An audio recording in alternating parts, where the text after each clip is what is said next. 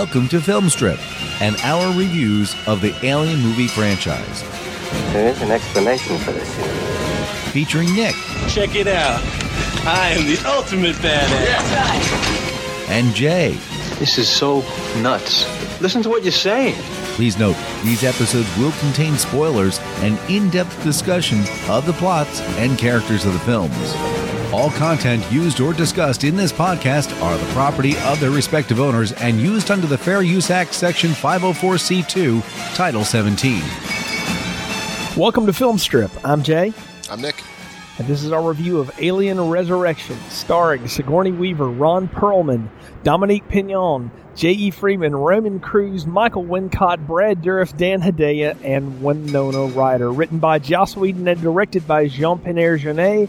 Released in 1997 on a budget of $70 million, grossed 161 million worldwide, but only $47 million in the U.S. So, Nick, we finally gotten here. The last installment of our Ripley part of the Alien series that we're doing here.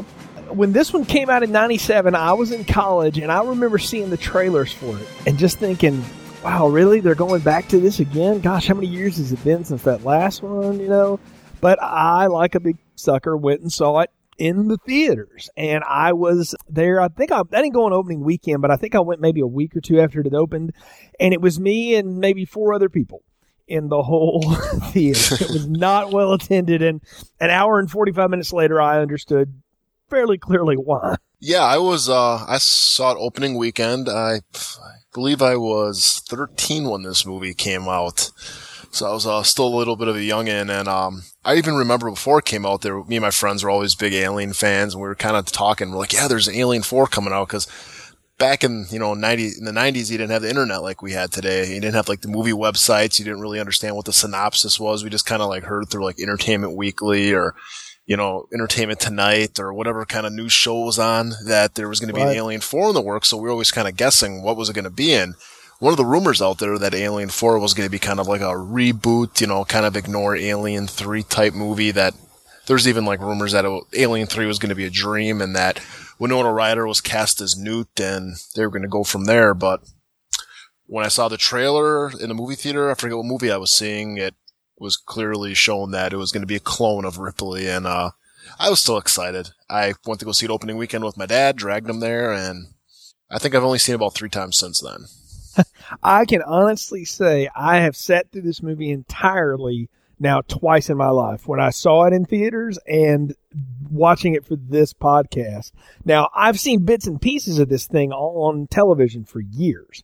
And I think I will stop and watch a few minutes here and there, but I don't, the last time I sat down to dedicate, or last time I sat down to dedicate time to watch this thing was a few days ago because I just have never gone back to this one. And being my age at the time in college, that should be noted 97, this is before Buffy the Vampire Slayer, the TV show, really became a thing. And it was also before I locked into that show and started watching it. So I, I didn't even really know who Joss Whedon was at the time.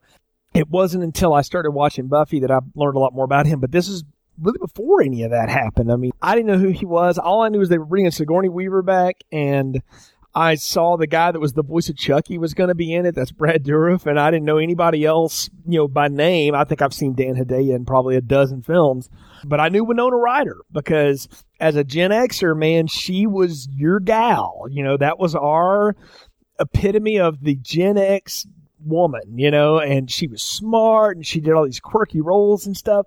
And it's only now looking back that I realize really how poor her skills are. She's really not that interesting. and uh, but boy, she still is good looking, and she she was cute back then, and we all loved her. I only knew Ron Perlman from being the Beast on Beauty and the Beast for the Linda Hamilton. I do find it funny that he's he's acted opposite of Linda Hamilton and Sigourney Weaver, so he got Ripley and Sarah Connor in his career. Of course, now I know him from uh, Sons of Anarchy, which may be the most violent show on television, and Hellboy. Yeah, well, yeah. Well, see, I never saw Hellboy, so that someday in the future that may be one to do because I've never watched that film. So, I again, this one kind of came out of nowhere, and it's I'm gonna say it right off the top, man. It's a really different film from any of the other three. I think that's the neatest thing about this series. Every entry is a little different.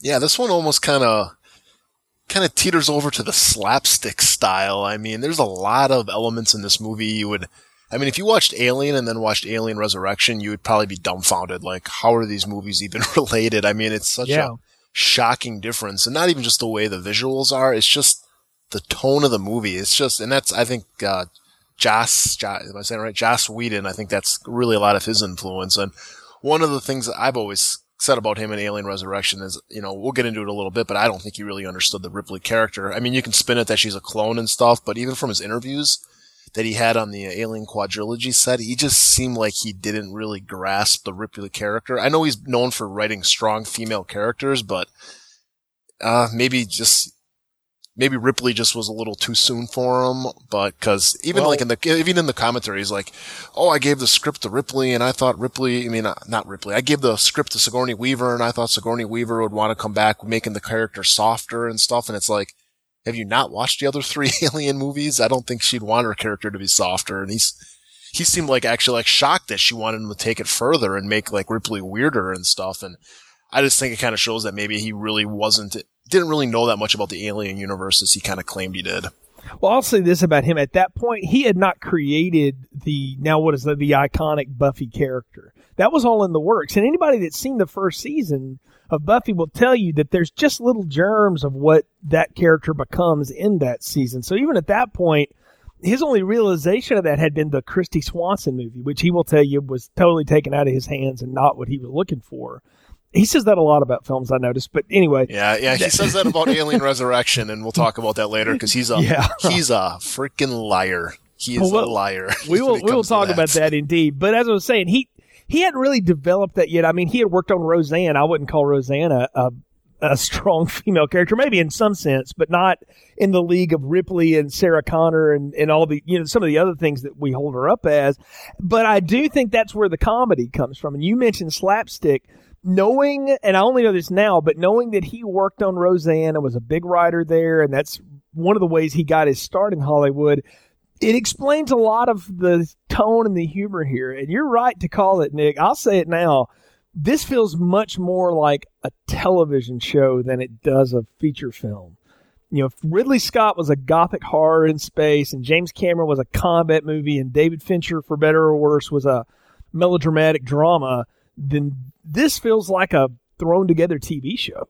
I don't. I mean, I guess I can just kind of maybe bring up the slasher movie comparison. I mean, you kind of look at like the Friday the Thirteenth movies, like kind of how their moods kind of changed, and by the time you get to Jason X, what is it? It's almost exactly like this movie. I mean, it's Yeah. in space, just like it, and it's got kind of like the horror, but not really serious horror at some times, and then sometimes over the top gore. I mean, it's just this Yeah. movie's all over the place, and it, it makes a like it's probably a perfect one-two punch if you want to watch with Jason, want to watch it with Jason X.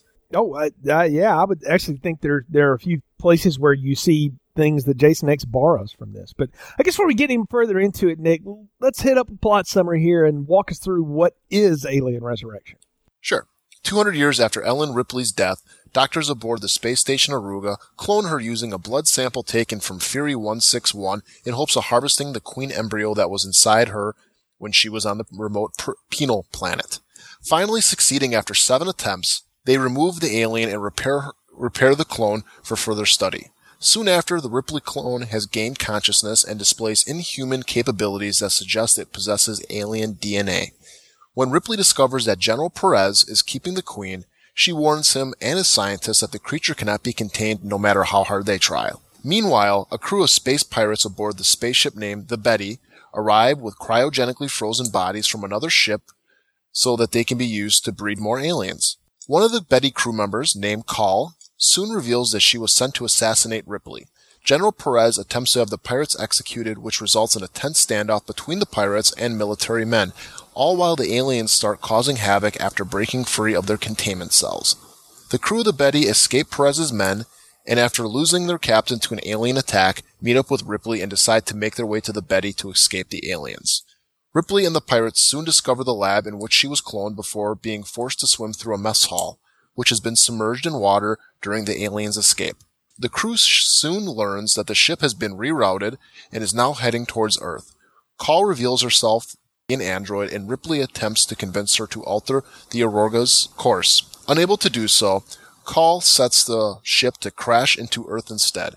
Ripley is then captured by some aliens and taken to their nest, where she comes face to face with the Queen herself.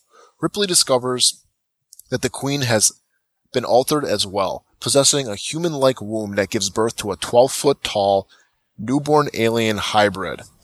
The newborn kills the alien queen and seeks comfort in Ripley. Ripley soon makes a break for it, hoping to catch up with the surviving Betty crew members. The newborn, upset that Ripley is abandoning it, chases after her. Ripley finally catches up to the crew right before the Betty's about to take off. After taking off, the crew learns that the newborn has snuck aboard the Betty. Ripley then faces off with the newborn, using her acid blood to burn a hole through the hull, while the newborn is then sucked right through it. The Betty then enters Earth atmosphere, and Ripley and Call embrace and question what is next in their life. Well, I, I question what is next as well. Uh, you know, it's one thing to watch that, Nick. It's another thing to actually hear it read back.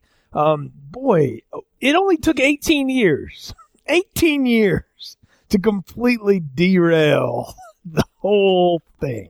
Now, I want to say, ask something right now, because you said when we reviewed Alien 3, not the Assembly Cut, but Alien 3, that you preferred Alien Resurrection over Alien 3. And I want you to defend that statement, because I don't know how in the world you can.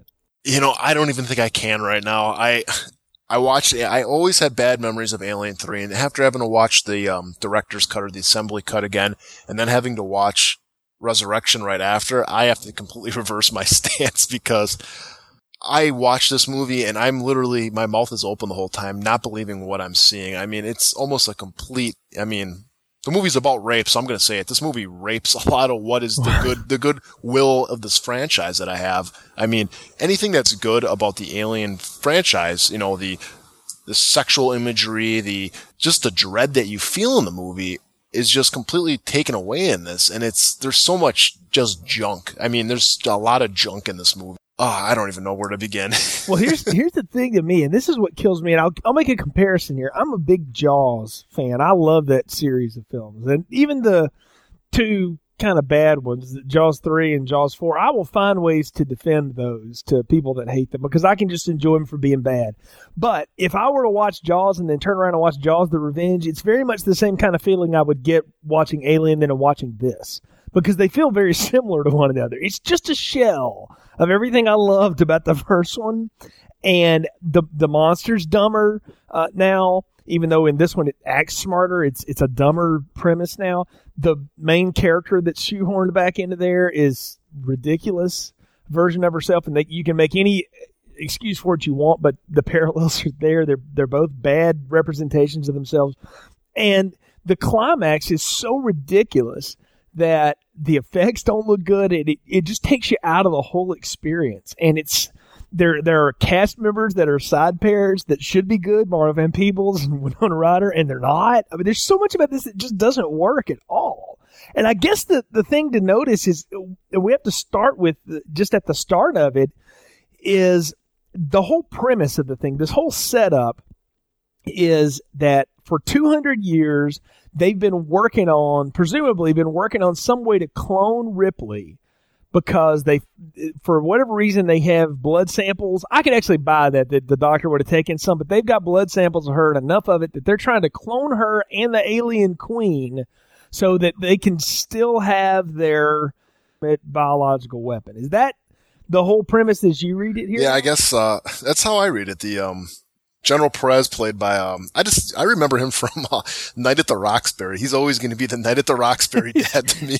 he was he was the dad in Clueless, and I think he's the general in Commando. If you go and he back, played that Nixon far. too in uh, Dick, this is true. which actually Yeah, is an did. underrated movie, by the way. I, I find that movie actually pretty hilarious. But yeah, Weyland-Yutani's gone, and somehow they've gotten a blood sample. I don't know how that works. I'm not a geneticist. I don't know how that would work, but how the hell can you clone an alien from a blood sample of a human? I, I guess it was taken when Ripley was pregnant with the alien, but somehow, I, it doesn't make any sense to me. I guess this is what I have to give the movie in the beginning, but it's, it is already starting out paper thin.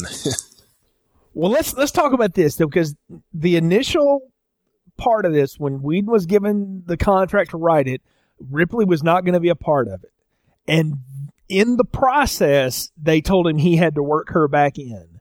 And this was what he came up with. And I'll tell you, it's better than a dream. I- I'm glad they didn't go dream sequence and Alien 3 didn't happen. That would have really been.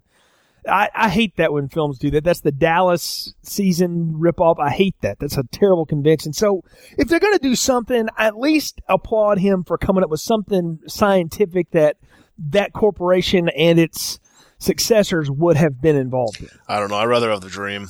I just, I, I, it's so hard to give the movie this. It's, I get, I can get, I can get how you, you know, I get the cloning. I get how they can clone Ripley, but it's like, from what we saw in Alien, the aliens were not indigenous to LV-426, so they came from somewhere else.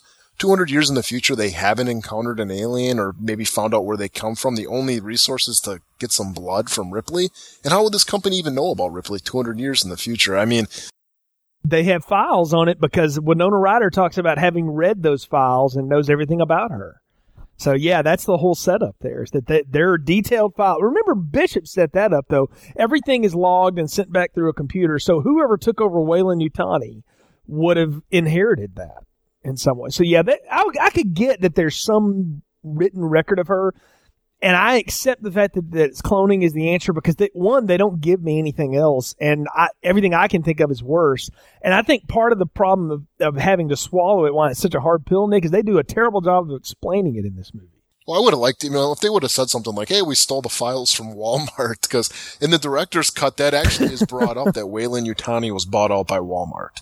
That's even better. They should have left that in. That's uh, uh, that would have been a good. That's a good joke. How did that? But get it's just, but even like when they say that, it's just like it's kind of funny. But then you think about it, it's like you think about what Walmart is, and then it's like Weyland-Yutani being the big bioengineering military supplier, and it's like.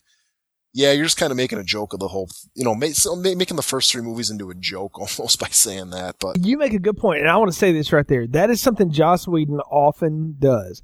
Is that sort of irreverent, cynical bite of of humor and pop culture, you know, where you take things that you actually like and use yourself, but you're going to dig on yourself for it. That self deprecation, you know. Everybody that makes a joke about Walmart also shops there. You know, that's that's part of the thing, and that's, that's, where I got Alien does a ton Resurrection on Blu-ray, by the way. I actually bought it as a part of the set, so I will, I'll say that. I do think I got one of the AVPs though from a Walmart. I, I will admit that. But at any rate, the the point is that type of humor is I get where that comes from. I don't know that that's appropriate tone for this series because we have been pretty serious. Even James Cameron's movie, which is not as deep as the first or the third installment, still had some at least some deep emotion to it, you know, and and some really awesome action. This film has none of the above mm-hmm. going Yeah, for with- it, and it has a premise that's hard to swallow. Yeah, with Cameron's, I mean, you had the underlying plot of the mother and daughter. I mean, as much as like the Marines were kind of slapsticky with their comments and stuff, it still came off as realistic. I mean, if you ever know, if you know anybody like in the military or something like that, or really anybody, I mean, any blue collar type guy, how Cameron's guys talked, I mean, that was pretty much how a lot of people I know talk. You know, there, you know, a lot of, a lot of F bombs and a lot of just like kind of dumb comments, but like within this new world of alien resurrection, it's just like, the, the dialogue just doesn't it doesn't fit in this universe. I mean, there's even like a line later with Ripley, you know, who do I have to f to get off this ship? And it's like, oh my god, really? You know? Yeah, yeah, that, that was a, that was one of many of the terrible lines. I'll tell you though, this whole beginning where they're doing this opening cloning sequence and you're seeing her grow and you've got the little callback of the theme and you get to see the surgery and you hear the voiceover that's Newt's line about there's no real monsters really, but it's Sigourney Weaver saying it now. All that feels like I'm trying to hit you with the greatest hits of the Alien series, realizing that the people that are most likely to go see this film, if they've seen the original Alien, don't remember anything about it, haven't watched it. You know, this film is not made for folks like you or folks like me that are fans of the series and have kept up with it. This feels like it was made for the last vestiges of the MTV generation where you got to do everything in four minutes or less. You know what I mean? I mean, this mm-hmm. feels very music video. And that's funny to say because Fincher is a music video director and nothing about Alien 3 looks like a music video. This whole movie looks like one. And I don't know anything about Jean Pierre Jeunet's work, but I know he doesn't do sci fi action films by a, or horror films as a usual fare. So this whole thing feels like little vignettes.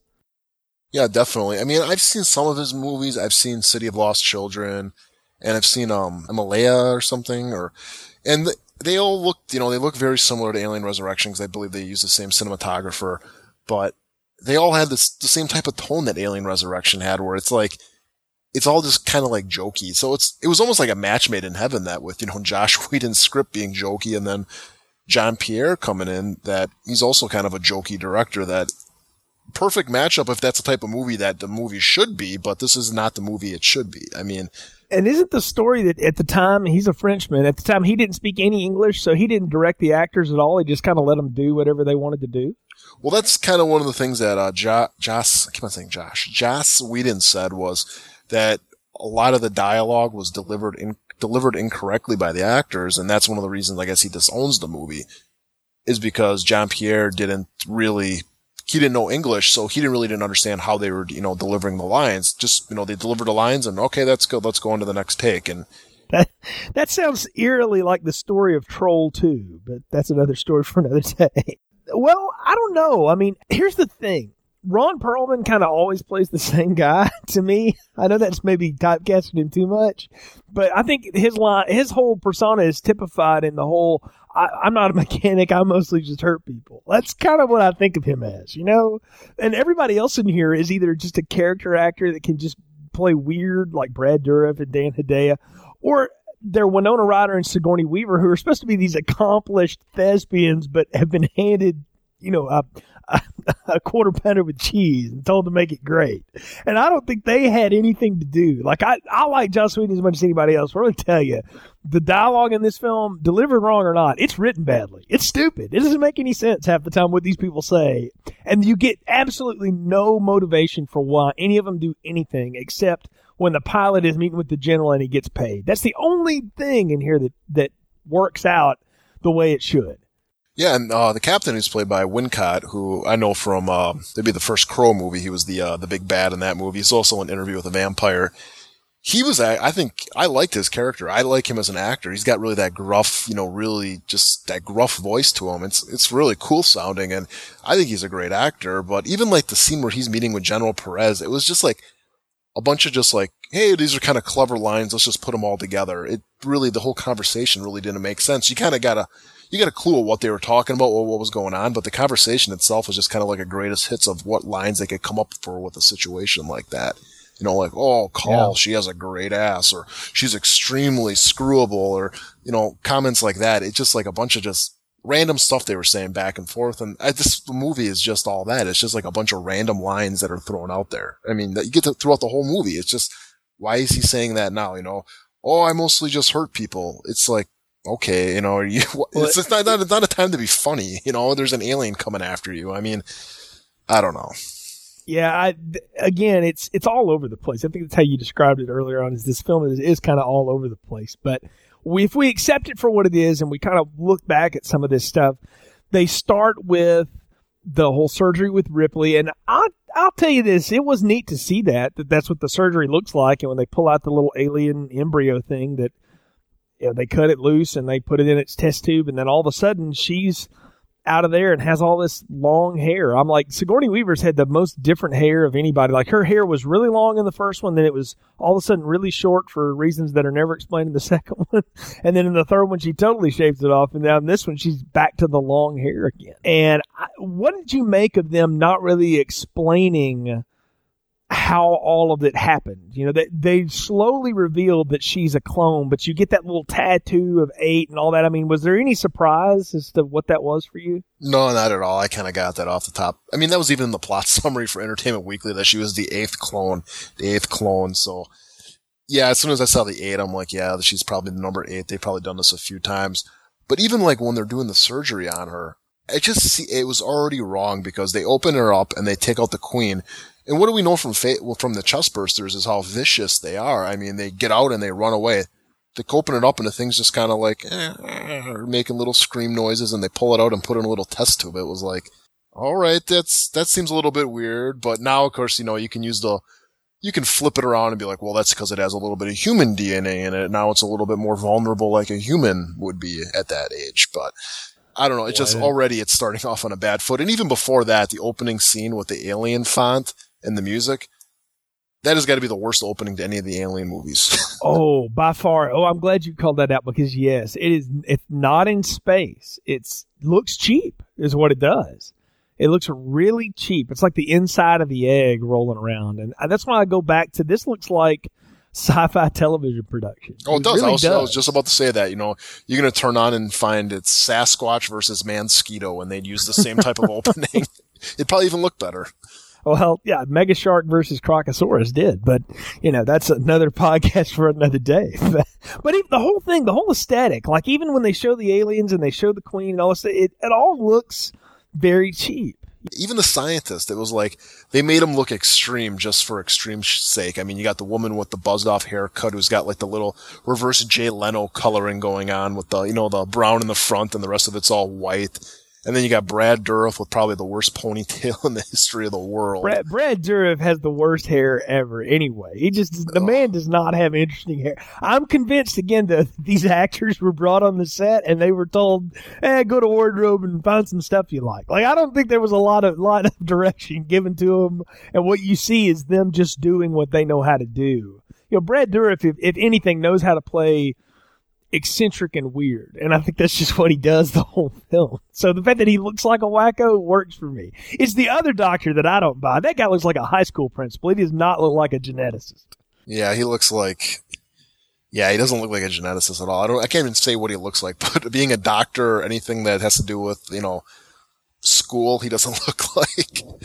He just doesn't have any any of the his whole demeanor changes throughout the film. He looks like he, he looks like a gym yeah. teacher. I mean, honestly, he looks like a gym teacher. He looks like that real, you know, that badass gym teacher that everybody had that would make everybody, you know, do go up the ropes and you know, yeah, just not a very yeah. good guy. He doesn't not a believable scientist at all. But the whole bit there is, you know, they start teaching her things again, and Brad Dourif drops all this exposition you know, there's gaps in her memory. She's got a little autism from the genetic process, and they're setting up the whole bit that the queen isn't exactly right, but she's fairly close enough, and Ripley's not exactly Ripley anymore, but she's close enough that we can keep her. She's like a little lab rat. She's a pet now. And I, all I could think at that point was like blood samples from Fury One Six One. Thanks a lot, Clemens. You know, we, we needed to leave those laying around. To me, it's to me, it's just you know having your cake and eating it too. It's like, yeah, we want to change her on Ripley, but we don't want to change her too much. So we're saying she's going to have some of the memories that Ripley has. So she is the same character when she needs to be, and then she's a different character when she needs to be. Well, what got Sigourney Weaver back into this? Because it sounded to me like she was done with this after the second one, and they brought her back in the third one by making her a co-producer and letting her have some of the say over what she wanted. What got her into this? It's all about the money. I can't be. Look, I know she got paid a lot of money for this. Sigourney Weaver is not a frivolous woman. It's not like she's out blowing it like MC Hammer. I mean, but even but, but what, what, what was she doing in the late nineties? I can't even remember. I mean, she did okay. She did Ghostbusters in the eighties. Well, she had Gorillas in that, the Mist, was, and that was that was the big Oscar term, but that was in the eighties. So yeah, I don't think she was doing much at this time. I mean, she had Jennifer Love Hewitt, but that was years after this. So I don't think she was doing much at this time. So okay, well, she had done Copycat, which was if you've ever seen that with uh, Harry uh, Connick Jr. as a serial killer, and not a lot else before Alien Resurrection. Uh, I would say it's only two years later though she did Galaxy Quest, which is one of her better roles. She's pretty amazing in that. But since Alien Three, she had only acted in maybe four or five movies. You know, she had yeah. done a lot of theater. I mean, you know, that's her first love is theater, and I think she went back to doing a lot of that. And but I'm just curious what got her back into this story because if the whole carrot they dangled in front of her is, oh, you get to play Ripley different this time. Well, how many different ways do you want to play the same character? And when is that arc complete for you as an actor? I don't know why she came back. I mean, I guess the whole sex with an alien thing that she always wanted to do. To me, I'm always just going to say, hey, it's money. You know, she had, uh, you know, theater doesn't pay a lot, you know she had she had she had a new she had a mortgage coming up and she had to pay it. So maybe, maybe that's it. Maybe it was the dough. That could be the simplest answer. Is almost always the the right one. But I just I'm just curious as to why someone who seems to be picky about her roles, you know, based on her filmography, would want to do this unless what's on the page is more interesting than how it's done. Now you've read the script. I think you even have a copy of it, right? Is it more interesting to read than what we see here? No. it's not.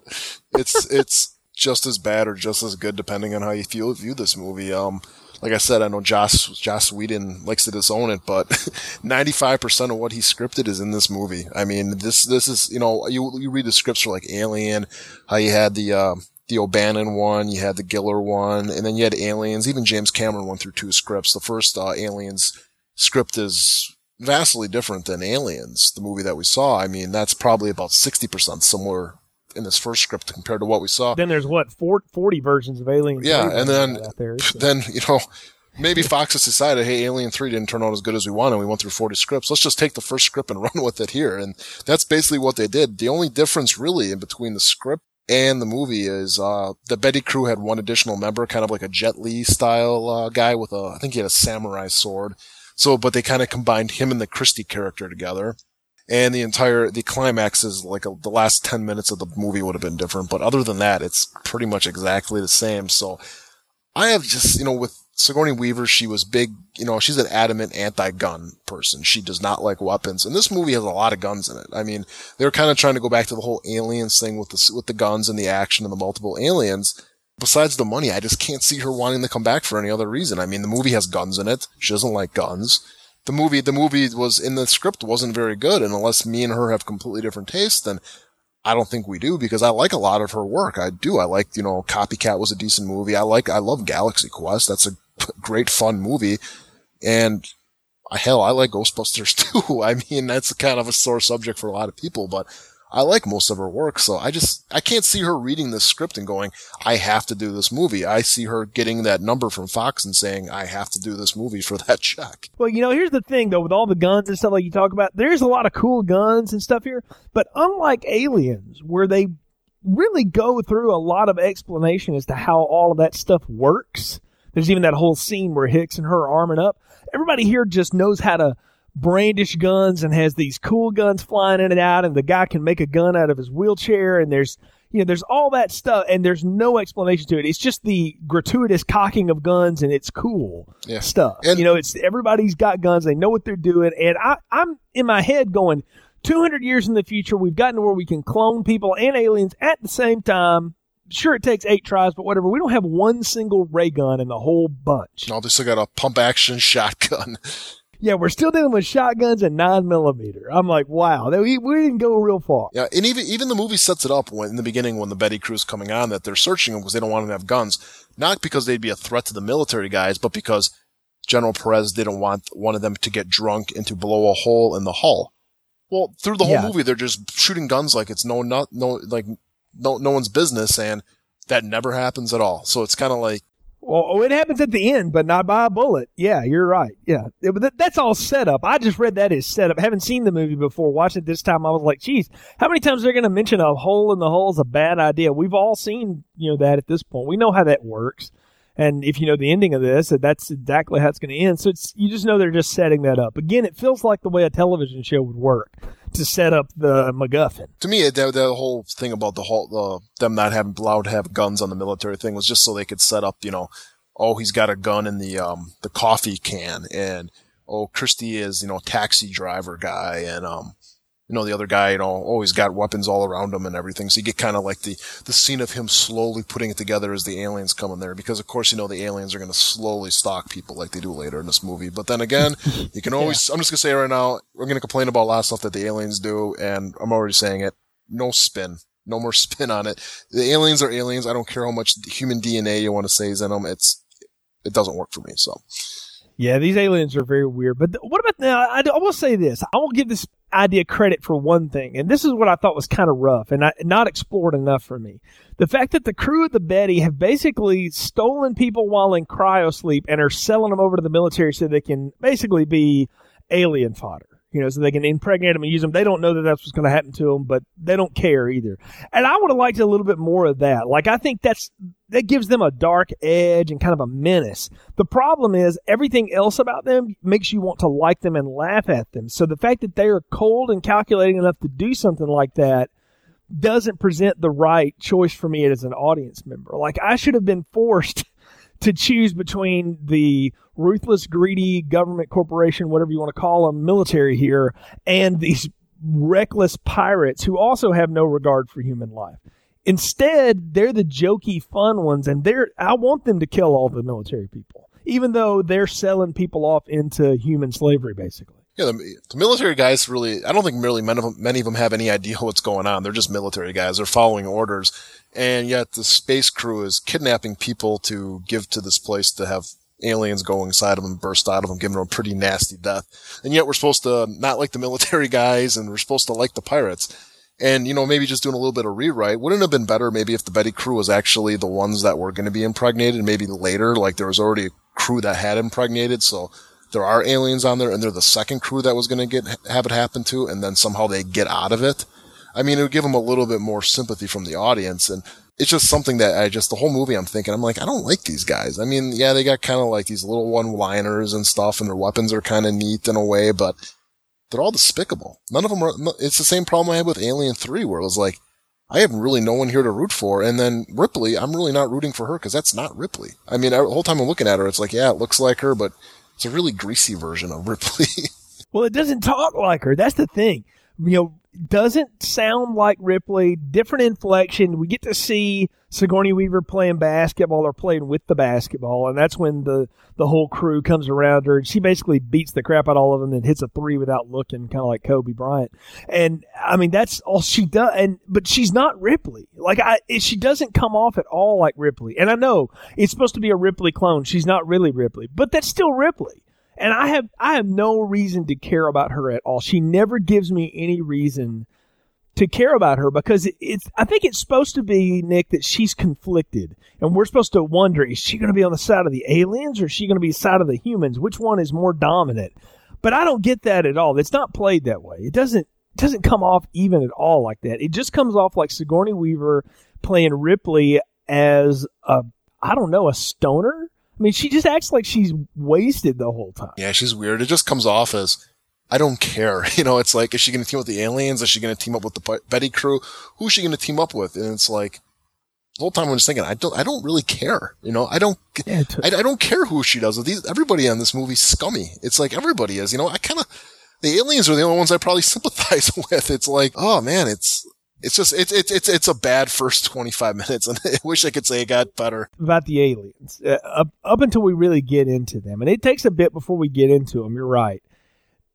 They have now been reduced to I'll make another Jaws comparison to the role of the shark in Jaws 3 and Jaws the Revenge again.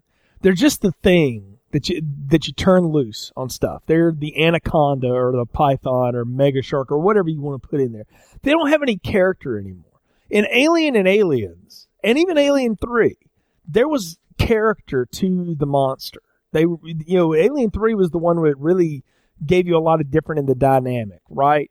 And even though we both said in the, the theatrical cut of Alien 3 that it feels more like a slasher movie and there are a lot of slasher kills in that, there's still a lot of character to the alien. Here, they are nothing but the slasher drones. There's nothing about them that makes them more interesting because what they give them to do, they like communicate by squeaking at each other and they look through glass and they just don't act like aliens that we know. And now they have hot breath. I don't even understand yeah. how that works. These these things can survive in space, yet they have hot breath. That doesn't make any sense at all. Why do they breathe at all? I've never got the sense that they breathe. Yeah, they, are they're breathing like a like a pissed off bull. I mean, the way it's kind of like coming out, like they're like they're snarling and they just they, they they don't look right either. I mean, people can you know can say like, well, none of the aliens ever really looked alike. You know, the aliens they all had you know ridges on their head, where the first alien had a dome, and you could kind of see a skull through it. But these ones are just I don't like I said like I said earlier. I mean, they're triple jointed in their legs, which makes absolutely no sense at all because they've always were bipeds. They always had you know the knee joint and then the ankle, but now it has you know a knee two knee joints and an ankle. It's they don't look right and they don't act right and I mean, I, I, I like the scene where they use one of the aliens to get out of the holding by killing it with the acid blood, kind of showing their intelligence and everything and the, and the hive mentality. But then right after that, what do they do? Then they, then the alien actually uses the freezer thing on, uh, one of the characters. Not with its hand, but with its second mouth. It's like, oh man. yeah, the whole, the whole bit is again, they're smarter, but it makes them dumber you know, the shark in Jaws the Revenge, I keep going back to this, but it just makes sense. The shark in Jaws the Revenge follows people from New England to the Bahamas and beats them there. You know, so it's smarter as an animal, but it's also dumber as a thing. And the smarter they make these aliens, the dumber they come off. Not only does it trap the guy in there and want to use the smoke thing because it learns that it's a Pavlov's dog now, but it's got hands that work. And it, it chooses to do that, that mouth. Why? Because that's the iconic thing. We've seen that. Again, we're just hitting all the beats here, Nick. This is just, we're just throwing everything in the car wash here. And that's what this feels like. It feels like noodle caboodle on the screen. It's just whatever they, they felt like they could come up with It's what they did. And that whole bit with Brad Dourif like grinning at the glass and it looks like he's making out with the alien. That was weird, by the way. I I just I attributed all that to Dourif, but I wanted the thing to like bust through the glass and kill him. You know, it takes it a little bit before it does, and I'm like, ah, that's just weird. That it all just feels off. The aliens here are very different, and you know what they look like to me? You talk about their triple jointedness, the way they chirp at each other and move, they work around like grasshoppers now. And where did that come from? I think, you know what? I think they kind of remind me of velociraptors now. Ah, well, you know what? We haven't talked about that, but Jurassic Park had been around. And ah, oh, now that you say that, yeah. I mean, even like in Jurassic Park when it was looking, you know, looking through for Lex and Tim in the cafeteria, puts his nose up there and a big shh. got the aliens in the cage doing it with their, yeah. you know, mouths, you know, I guess where the steam's coming out of. And you know, triple jointed, just like the Raptors are triple jointed. Very, very good point. I had not thought about that, but you're right. Is that what they're chasing here now? That's the wrong way to go. Well, but think about this though. You've also got cloning going on here. That was a big part of Jurassic Park, right? Uh, I'm starting to see what got plagiarized. so, so, but uh, un- unfortunately, if you've read the Michael Crichton book, there's this whole thesis at the beginning of it explaining you how all of it works. I guess we didn't sum that up in like a paragraph, but you know, whatever.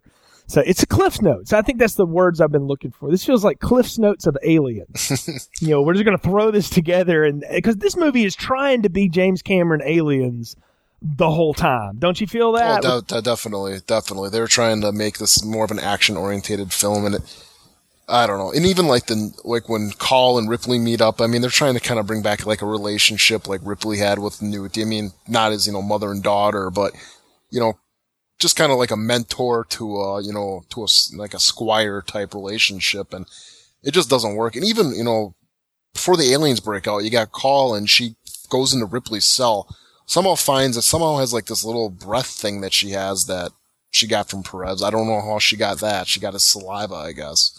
And, uh, how did she even know Ripley was on the ship? I mean, and even alive. I mean, everybody. Well, she, per- she had met her at that point. They met her in the basketball. Did they? Uh, yeah, but it, yeah. but it seemed like, but her mission was to go there and to kill her because she knew that the alien was inside of her. I don't know. It's just a lot of stuff is a lot. A lot of stuff that's not explained in the movie. She, she, well, she explains it. It's just the explanation is ridiculous. See, the, she explains that she before the whole bit about Call is that she's an android. We don't learn that until after the one doctor shoots her and she doesn't die.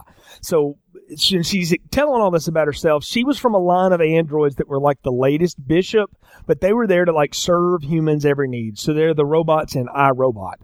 Uh, if you if you go with that sense of things and she and all the other ones they rebelled and before she could be destroyed she broke away and she read all the files of Weyland-Yutani and she just had them all in her head and she found out that they were doing these experiments and so she got herself hooked up with this crew by reasons that we'll never have explained so that she could go out there and kill Ripley and stop the alien infestation. Now she says all of that in a blur of about 45 seconds of exposition, just like I have. Yeah, see, I missed, and that's all, how it I missed goes. all that the three times I watched this movie. It's just. yeah. And I, the only reason I know it is because I was purposely listening for the reason she was there. Because there, that's what I was going to ask you next is, what do you make of Call and Winona Ryder's performance and all of that stuff? Because the fact that she was an android was not a surprise to me the first time I saw it. It's never a surprise to me, but it's supposed to be a big reveal.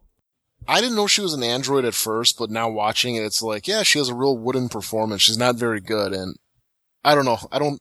I say that about all Winona's Ryder's performance, so maybe she's an android in every movie she's in. But yeah, it it didn't. It, I could totally see it coming now after after knowing she's an android. Just all her actions and everything, and it, you don't you need it in an alien movie. I mean, there's always got to be a surprise. There's an android, you know. You, Ash in the first one, he's an android Bishop in the second one. Oh, Ripley finds out he's an android right away. And then, you know, at the end of Alien 3, is Bishop 2 an android or not? And then now we need another android. I mean, it's just one of those alien cliches that every movie has to have. You gotta have an android and you gotta have a stowaway at the end of the movie. And this movie has both of the cliches. I will say this about Ryder. There's about half of the time here I feel like she really gets what she's supposed to be doing. And the other half, I don't think she knows what this is all about and has any understanding of what her motivation is. Again, because she's not being given that in direction, and it's probably not a part of the script either. And she's left out there to just sort of watch Sigourney Weaver chew up the scenery, being a wacko, and everybody else being caricatures. And so she's trying to play. Well, what would I mean? You know what she plays is she plays herself, the disaffected Gen X girl. I mean, she just plays that and it's the wrong choice because it, it comes off like you say very flat and very wooden. Well, everything else about her character though is weird. It's like even when uh Johner and uh Christie are having like a drink and she's like trying to pick up the glass with the boxing glove. It was yeah, that like, made no sense. What, yeah. What, what is that? What is she doing? Is it supposed? Is that supposed to be funny? I mean, again, it just comes back to so much of this movie. It, it, thinks it's a lot more funny than what it is. It's like that stupid drunk friend that everybody has who automatic has has four shots and automatically thinks he's a comedian, and everybody's like, "You're not funny, man. You're just embarrassing yourself." It's the stuff that's never explained. Can't even be explained by cutscenes. What some of this stuff is. And are we supposed to get that the alien is some kind of unfunny, sarcastic, self-aware creature or something that maybe it passed on that trait to Ripley? yeah, that where does this come from? That's the thing is if you want to tell me she's got super strength and blood that's partially acidic and all of that kind of stuff because she's been mixed with an alien, I will buy that. As much as I think it's ridiculous, I'll go with that. But where is her attitude coming from? If they wanted to do Ripley, Ripley right in this, they should have just made her more primal, more of like a survivor, like the alien, and just by herself. I mean, you could have the, almost like the you almost do the movie in two parts. You got the Betty crew, and then you could have like Ripley out there and kind of like wondering, you know, maybe like half instead of having her join with the you know, Betty crew right away, they could add it like just Ripley by herself. And is she going to join them or is she going to help out the aliens and what's going on? Make it a little bit more of a mystery of what Ripley's real intentions are instead of right away being like, yeah. who do I have to F to get off this boat? And it's, oh. Yeah, because I mean, she comes out of nowhere basically to after their captain has been killed, and that's supposed to be the moment where okay, they have no lead. And she kill and she kills the alien doing it, and it's it takes away that mystery right away of you know yeah. who is she going to side with? You know, she is part alien, but she had no problem killing the alien and helping out this crew that she had no idea about, and this crew that all suddenly you know when this is happening forgets they have guns. You know, the aliens ready to attack them, and they're all like, "We're gonna die." Oh man, this movie sucks. oh. Well, here's, we got we got to walk through a little bit more of it before we totally give up on it. Well, let's talk about the chase that goes down here, Nick, because there's a lot of stuff that happens, but none of it's really important.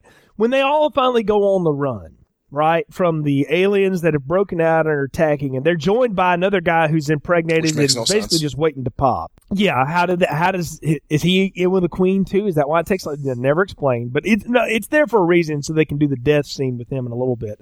But they're running, and I've always wondered, and it's never explained to me, how do they wind up in the Poseidon adventure on a spacecraft? They just don't explain that at all. It's Yeah. and, and then what's even worse is after when Rip, when a call gets shot, she somehow appears behind the door. so it's like, hey, they didn't even have to go through all that. There was a way that Call knew, and Yeah, they, they're swimming underwater, and I'm going to tell you that that is one of the it's one of the things I remembered about this. But watching the aliens snake through the water, it's like something out of uh, a you know the old the cheap Anaconda movie that Jennifer Lopez was in, or you know one of the again sci-fi network level production. Looks terrible and comes off weird. And another thing happens here too that I they never even talk about. They're swimming through, and they basically wind up at a nest of eggs that's been set up as a trap for them. And one of the facehuggers jumps on Ripley, and I think she bites off its tube or whatever that it shoves down people's throat and then rips it in half as she's tearing it off of her face. How the heck does that happen? And no damage at all. and where did those eggs come from? The queen's not in there. The, this wasn't the queen's area. Yeah. the queen was pretty much confined to a space, but now there's eggs in this other area. And then the uh, even the aliens swimming in the water. It's you know you brought the CGI. It's like when they grin and you see their teeth. I mean, man, does that look bad? Well, you know, I I hated it in the last one when the one snarled at Golic and all those guys after he killed somebody. then I really hated it here. But at least that, you know, that was practical. At least the alien looked, you know, pretty, I mean, the man in suit puppet from Alien 3 didn't look that bad. I mean, the, the, the, the face and the motions that it can make with its lips and stuff was, you know, pretty impressive. But here it's, oh, this the CGI is just terrible. Well, even the way it moves though, when it is practical suit, and it's the same guy. Tom Woodruff Jr. has been the guy. He's in all of these from here on out. He plays the alien, and it, his whole movements are different this time. Maybe it's that you know double jointed leg or triple jointed leg. Maybe it's just what they've given him to do, but it just acts different. Again, it acts more like an a praying mantis than it does, or a velociraptor, like you said, from Jurassic Park than it did its own thing. And I don't understand that. Why? This character is iconic enough by itself. It doesn't need to change its MO every time. I mean, eventually Jason figured out it's machetes and hockey masks and half naked girls, right? I don't even know what the alien. I mean, later in the movie we find out about the the alien's womb. So what are these aliens even doing? It's like it doesn't even need uh, people for its net the nest. Yeah, that that comes out of nowhere, and that's the whole bit. Is they get separated, and basically Ripley falls into that nest of it looks like an alien HR Giger orgy going on. It's very strange looking. And she winds up down below and Brad Dourif and a bunch of other people are pinned up on the wall and he's still talking amazingly. And he says, this is your greatest gift to her, Ripley. She doesn't need an egg sac. She's got a womb. And you see the, the queen alien is kind of grown into the floor and it's got this big hulking sack that looks like it's about to explode that's supposed to be its womb. I guess this is supposed to be some type of thing that Ripley gave to the aliens. I guess Ripley doesn't have a womb and the Queen does, but does does Ripley does, does Ripley have sex with the alien? Is that what we're supposed to get from this? Well, see, I've heard more than one person say that, and I don't see it. It wasn't dragging her back to the thing. It looks like they were kind of spooning each other. Yeah, it's very weird what goes. I guess that's what that's supposed to be. Because isn't that what she's always wanted, and they finally go for it, but it doesn't come off that way. But the whole the whole bit is so that this hideous reject from an Iron Maiden concert can erupt from the alien womb and then smash the queen, kill Brad Dourif, and try to make out with Sigourney Weaver, right? I mean, that is that what you see? Because every time I've seen this, that's the only way I can watch this disgusting thing happen. Yeah, it's it's just a bad scene. The newborn is just oh my! I don't know who designed that, but it is it's it's it's a terrible design, and I think most of it comes from the fact that it has eyes. And what is oh, with yeah. the nose? Yeah, it looks like a a deranged dog creature. I don't even know what it is. Pumpkinhead, but not even as cool as Pumpkinhead. I don't know. It's it's just a bad mix of stuff, and it. Whedon's script, his one, his idea for the newborn was that to be like a crab-like creature. This is gonna be like half crab, half alien. That's how an alien with a human womb can make a crab alien is I don't know, but that was his idea. Now I don't know which one's worse. I think they're both just terrible ideas, but what we get on screen is just oh man, it's terrible. Well, you know what it is? It's cheap. That's what it is, Nick. They may have spent seventy million dollars on this movie. They didn't spend it on that. That thing looked horrible, and it moves even stiffer than Winona Ryder. And then they even had this, they had the CGI all part of it because when it was designed, they designed it to have both male and female genitals. It had the I've seen that. It's very weird. yeah the male genitals coming out of the female genitals, and I guess during the test screenings and people were that's all they talked about was like that is just gross and disgusting, and even uh, the director was just like, yeah, I'm a Frenchman, and that was too much for me. So, but but yeah, but here we are, and we have to have the thing where the newborn's killing the queen, and then of course Ripley and Call and everybody else start racing back to the Betty, and they have to close the hatch, and you know immediately, okay, this is where the fourth act has to come, right? Because you know it's not over, and you called out earlier. We got to have a stowaway, and of course it's the newborn that comes out of nowhere and kills one of the soldiers that had taken up with the Betty crew, right? you knew it was coming, and of course, Call goes back to look for it, and she's hiding in something. Why it's trying to reach at her, and course, Ripley comes to save the day, and she just starts like caressing it like a child. I mean, I guess it. again, it goes back to the, my point is she had to have sex with the alien because she's treating it like it's her kid. I mean, if she, it's got to be more than just a genetic level that they share some of the genetics because she would have shared the genetics with the other aliens, which she had no problem in killing. But yeah, this one, yeah, the queen would have been something she shared yeah. with. So I don't know. So to me, she had to have sex somehow with the alien. I guess she had sex with one of the warrior aliens, which had sex then with the queen, and it was just a big alien orgy. And somehow she's the father, I guess. The mother and the Yeah. father, the grandmother and the yeah, father. it's it's it's it's, it's a Uh, country style thing, but This is oh, don't I'm from the south. Don't even say that. So I mean, it's but I mean, this is this is horrible. I mean, this is way beyond deliverance at this point. That's what they're going for because I I only get that because I've heard people say it and I've read that in places. It doesn't come that way on the screen. It just comes off like a cheap puppet that she's having to fight. Can I tell you? You're always doing rewrites. I'll do one here for you. I would have been cool if the alien queen had developed some sort of mutation where she was just a little different now. And this whole scene at the end is her and the queen caressing and all that. I mean, that would have still been weird and strange, but at least that would have been a character I, I had seen before.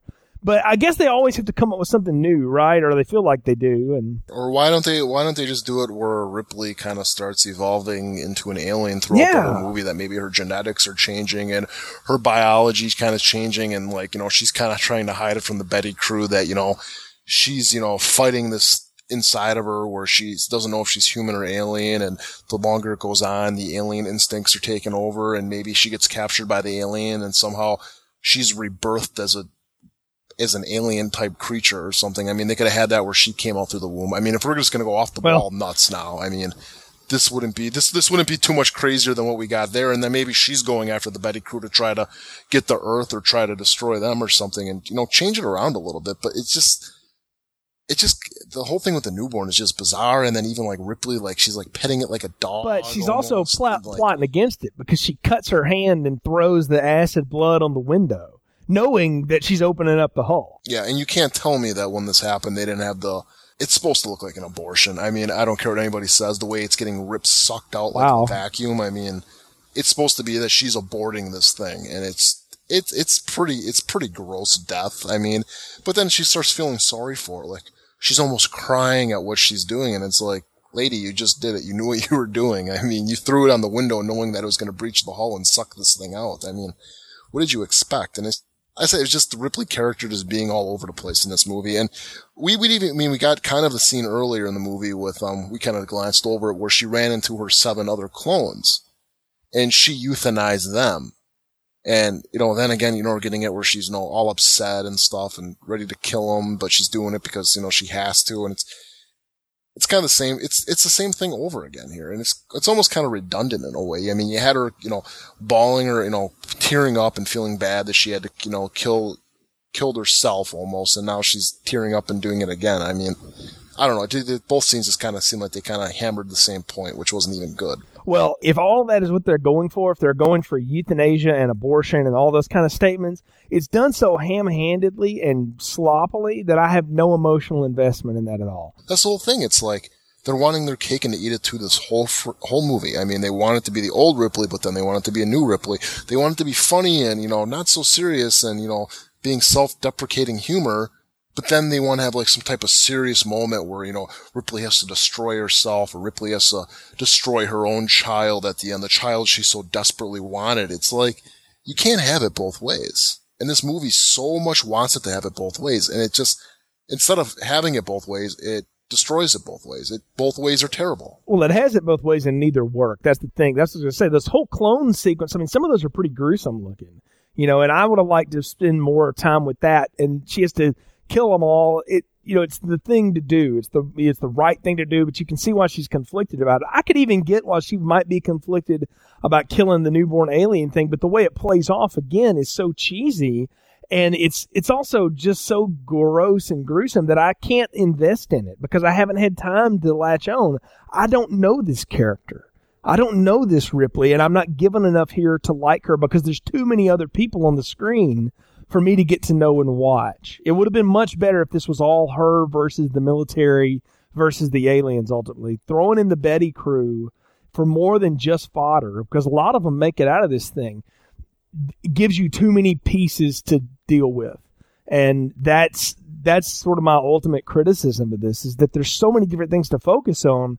You can't focus on any of it, and the film doesn't give enough of a focal point either. So it's it's a really unsatisfying end. Even though I want that newborn dead because it's awful to look at, it's ridiculous. I I have no. I when it gets sucked out of the hull, I'm like, yeah, I bet that hurt. Eh, that's awful. How are they going to survive going through the atmosphere? They're You trying know? to make it really gruesome, and they're trying to almost make it make you feel sorry for the thing because it's a baby. It doesn't, you know, it's trying to find its mother and stuff, and it's just you know overly aggressive or you know whatever they're trying to say about it. But they're having to get sucked out the hall, and then all of a sudden it's like, oh, here's the skull. The skull's left over, and then the skull gets sucked out. It's almost like a Bugs Bunny cartoon at that point. Yeah. It's just like, what? I mean, again, it just it it goes back to what I was saying that it, it wants it both ways and every way fails. It's the last thing we got to talk about is the coda here. They make it to Earth somehow, making it through the atmosphere with a hole in their ship. blowing up a continent too. I mean, when they, when they show that ship explode, it's like that thing took out a lot of stuff down there. So. No, I'm like, so is that the eradication of all? How many aliens were on that ship? Do we know? I mean, is that They said there was like 15 or 16 aliens on it, so they destroy, they kill how many people to destroy 15 or 16 aliens. ends on this this strange note? This whole bit about finally, after all these hundreds of years, Ripley steps back on, or is going back to Earth, and she finally gets the daughter she wants, and it's a moody android with a bullet hole in it. And she's a clone, the eighth generation of herself, and she she lands on this. Oh, you talk about the flattest line in the whole film. I'm a stranger here myself. You know that would have been cool if her and Newt had walked off the ship at the end of Aliens and said that, right? Because it had been 58 years or whatever at that point.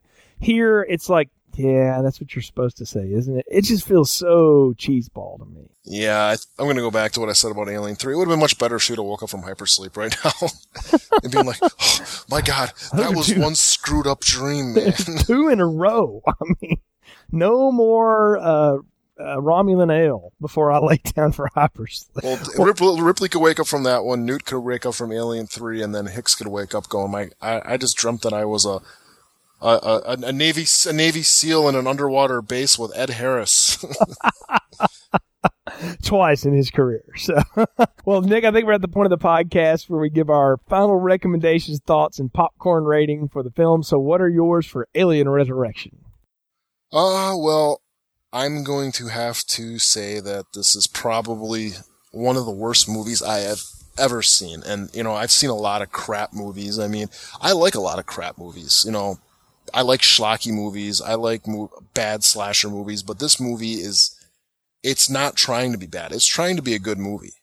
And it fails on every regard. It is a terrible entry into the series, and it's more in line with some of the future Alien movies that are coming out. And in the end, I have to give this movie a small popcorn, if only to not give it no popcorn at all. It's, it's a bad movie. And if you haven't seen it, do yourself a favor and don't see it. Don't waste your time. It's a terrible movie. Yeah, watch the uh, Alien Three assembly cut again because this this in no form at all is satisfying or good. And I know people will say, "Oh, you just got to go with it and just let it be a bad fun movie." And it's not even fun on that level. And a lot of people will try to tell me, you know, if you don't like this, there's no way you can accept the Alien versus Predator films at all. And I'm going to argue differently on that point next week when we get to that series because I think this does so many things that are not only a betrayal of maybe what we've known before, it's not even that. It's just a cheapening and a lessening of it. It's like trying to tell me that a band like uh, a, a band like 30 Seconds to Mars, who happen to like, is on the same playing field as a band like U2. Well, they have a lot of the same sound and they do a lot of the same social messages, but there's something lost in the translation along the way. There's just no way that this compares to its previous entries. I mean, is this, is this new Metallica?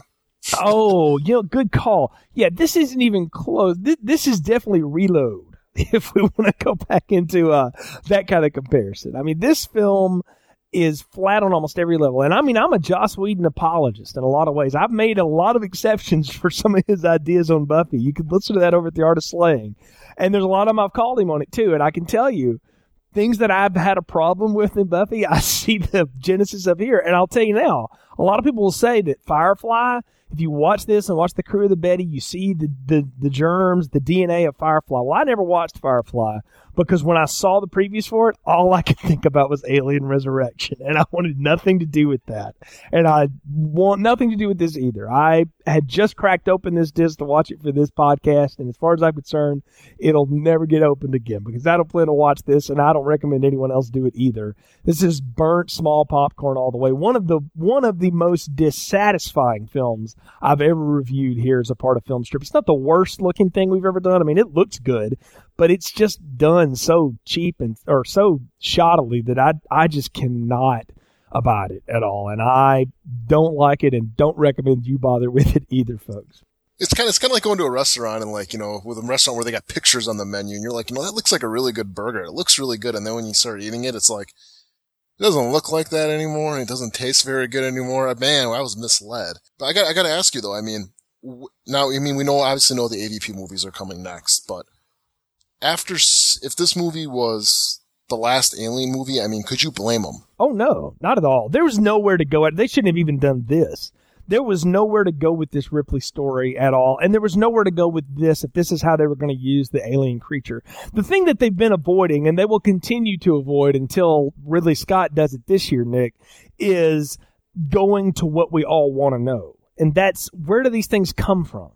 They just seem to not want to answer that question. And the budgets have escalated every time. So they can't keep using the excuse that it costs too much money. The thing though is too with the alien is the alien it's not like Freddy. It's not like Jason where you have to have them in basically in the same form every movie. There's a lot of wiggle room with this creature. I mean, it doesn't have to look like the H.R. Giger alien from the first one. And we've seen that through these last three sequels is that they do change it. They do change the mythos up.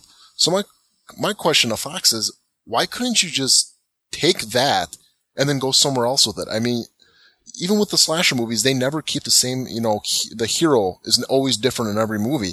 And Ripley, for all intents and purposes, should have just been written off after the third one. I mean, w- what a better way to go than to, you know, basically kill the thing and to end it all and to leave it there with her character and then take it somewhere else. I mean, it's, it's such a perfect series that they could have went in so many different directions, but they keep on going back to Ripley. And, and it just, it doesn't, it doesn't, I mean, you kill the character off, go in a different direction, or just end it. And it's just, it was a bad mistake to do this movie the way they did it. And I really wish that Alien 4 would have been something completely different where they would have just, you know, went to the alien home world. I mean, this is the late 90s. I mean, they could have done something like that with a feasible budget. And they just, again, want to repackage the Ripley character. And I guess they kind of agreed now after Alien 4 is that, yeah, we're going to take it in a different direction, but Predator. I mean, do you like?